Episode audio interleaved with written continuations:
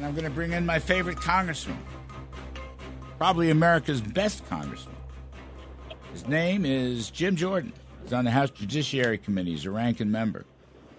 And I, I don't know this. You, you wrote a book a couple years back, Do What You Said You Would Do, Fighting for Freedom in the Swamp. I didn't know that. I'm going to have to go back and find that thing.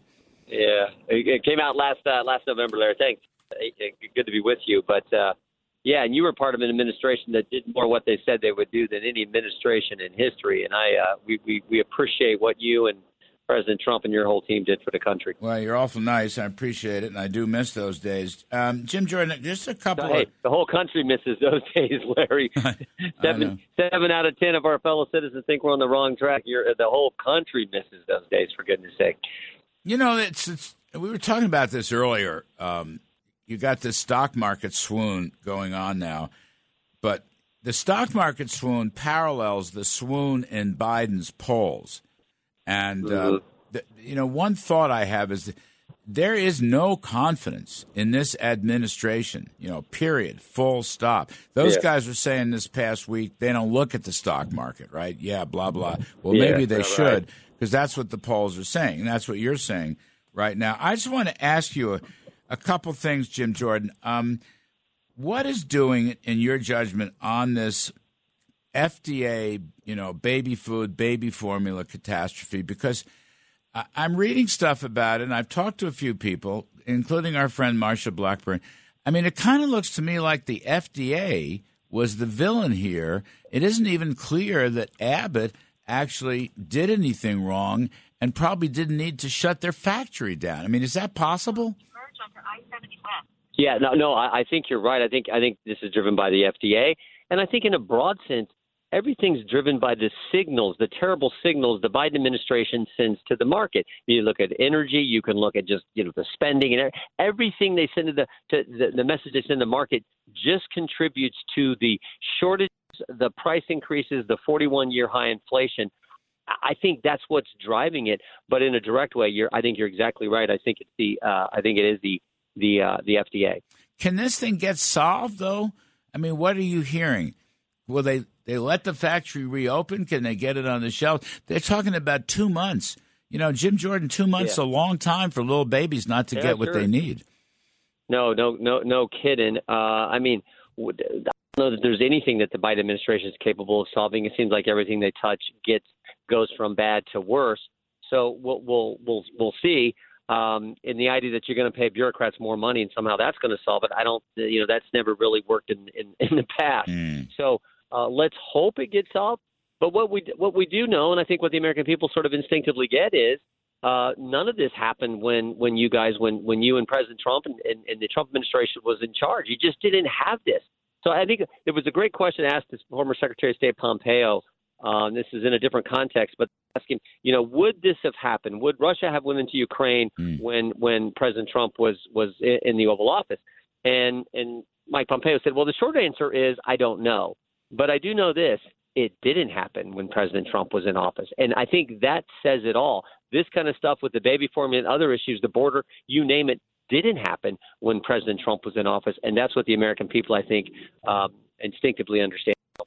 Well, you know, I was just talking to Bill O'Reilly, who's got a new book about about, about killing terrorists, and isn't it interesting that El Baghdadi, the I- ISIS leader, was killed during the Trump years, and ISIS was blown out of the water? Isn't it interesting that the other one, uh, El Sam- uh, uh, Soleimani, El Soleimani, Soleimani yeah, from. Iran, the head of the Revolutionary Guard, who was d- directing terrorism in the Middle East, he was killed during the Trump administration. Isn't it interesting that with oil prices low, because of uh, Trump's policy of energy independence, oil prices hovering around $50 a barrel, uh, Vladimir Putin didn't have the money to invade anybody. I mean, he didn't invade. I think that was a big part of it. Are those just coincidences, Jim Jordan? No, no, they're not. And and, and uh, you know, can the American people have common sense. They see the difference between the leadership we had in the Oval Office just just a few months ago and what we've now seen from the Biden administration in the short time they've been uh, in, in power. And I think you could also add to, it, and this is you know we we don't like talking about it, but it was because it was so tragic. But the fact is, under Joe Biden, the exit, uh, the, the the debacle that was the exit from from Afghanistan. 13 American servicemen and women gave their lives for our country. One of them was from the 4th District of Ohio, the Soviak, Max Soviak, his family. So, what a difference hmm. the right kind of leadership and, and weak leadership uh, make when it comes to, um, you know, being in the Oval Office and leading our great country. Um, one other point, uh, my favorite Congressman, Jim Jordan, can excessive federal spending and borrowing is one of the principal causes yeah. the spurt of inflation, which is doing great damage. Yep. Real wages are falling for average families. It's affecting the stock market and everybody's 401ks and on and on and on. So, look, with respect to the GOP, the cavalry's coming, and that's the mm-hmm. best news. Will the GOP flat out work to stop spending? Shouldn't we go? You know, Newt Gingrich and I and Russ Vought and some others were talking about a balanced budget project, limit spending, keep taxes, keep the Trump tax cuts down, deregulate. Uh, there's a $350 billion compete with China bill, Jim Jordan, that in my opinion is yep. utter nonsense. And, and I got yep. one other for you. I, I personally am in favor of, of helping Ukraine and $40 billion. But shouldn't someone have stood up and said, wait a minute, let's finance this uh, by cutting spending elsewhere to pay for it? Yes. That kind of yes. thing? I mean, can we put our best foot forward on federal spending? Well, we have to because we're at a point with with the, the debt at the level that it is and the deficits and the spending that you've seen from Joe Biden and the Democrats. We, we we have to, and you you know, Larry, you don't have to dramatically cut spending. You don't have to. You just got to show that you're making progress over time and send that message to the world and to the market and, and good things start to happen. And then fundamental to all this is the right policy on energy, mm. which is driving so much of the inflation as well. So that's what has to happen. And then, of course, do not allow the Democrats in any way to to go to undo the good tax cuts that were put in place during the Trump years. Mm. Um, those those three things. You don't have to take spending from from where it is to to flat or to negative. You just got to lower the growth and get the economy back where it was, and then you're sending the message over the long haul. We're going to get things moving in the right way. Um, that's what needs to happen. You know that. I think good economists know that. But Joe Biden's you know out there saying if we spend more money, it will help inflation. Mm. Inflation's mm. transitory. Inflation's temporary. Nobody believes that because it doesn't. It, it's just not doesn't. It's not consistent with fundamental economics. I mean, I've talked to Kevin McCarthy about this. He's cooking up a sort of modernized yep. contract with America. And Jim Jordan, I you know I a balanced budget, and the way you described it is right. You keep the tax cuts, you deregulate, you go back to the energy deregulation and independence, and you trim spending wherever you can. And, you know, we just read, right, the Washington Post of all places, 165 billion, 165 billion dollars of COVID unemployment insurance yeah. was stolen, fraudulent. No one knows where it is. That kind of stuff.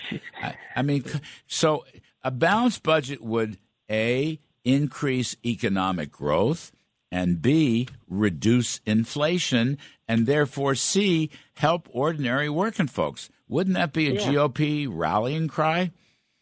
Of course, and and and again, I, I've, I've said this I guess a couple times, but I think regular families across this country are figuring out that the Republican Party is now their party. Hmm. The the Democrat Party, I think, is quickly becoming the the party of the you know the so the elites who live on the coast, who work remote, who can phone it in or proxy it in, and and and and frankly, people who don't work. And we're becoming the party of everybody else. The people who get up and go to work, who work in construction, who work at the at the plant, who work in agriculture. That's the party we're becoming, and they understand that the Trump policy that you just described meant more money in their pocket, more disposable income for them and their families and their goals and their dreams.